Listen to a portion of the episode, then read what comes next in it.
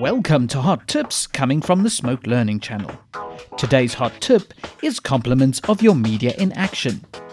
Action extraction. Did you know that there are two ways to load media into action? The indirect method or the direct method. The indirect method, or normal way which I like to call it, is when you get media into action via ConnectFX. This is the most common workflow of loading media in action. In ConnectFX, you do this by selecting the action node and pressing control N.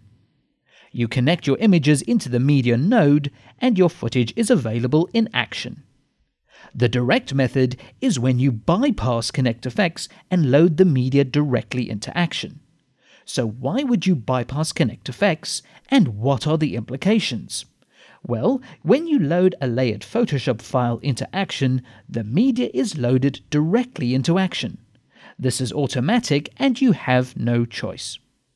You can also manually use the direct method by clicking the New Media button in the Action Media menu. You get taken to the Media Library and Thumbnail view and you choose your clip. All the media loads into action, but looking at ConnectFX, all you can see is an action node and no media. So if you want to do something to your footage before entering action, it appears that you can't. However, the Action Media menu has the solution. Select your direct media in the media list and press the Extract button.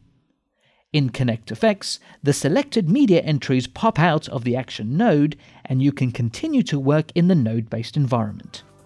One final tip, the way you tell apart direct media from indirect media in the action media list is that indirect media entries are surrounded by square brackets.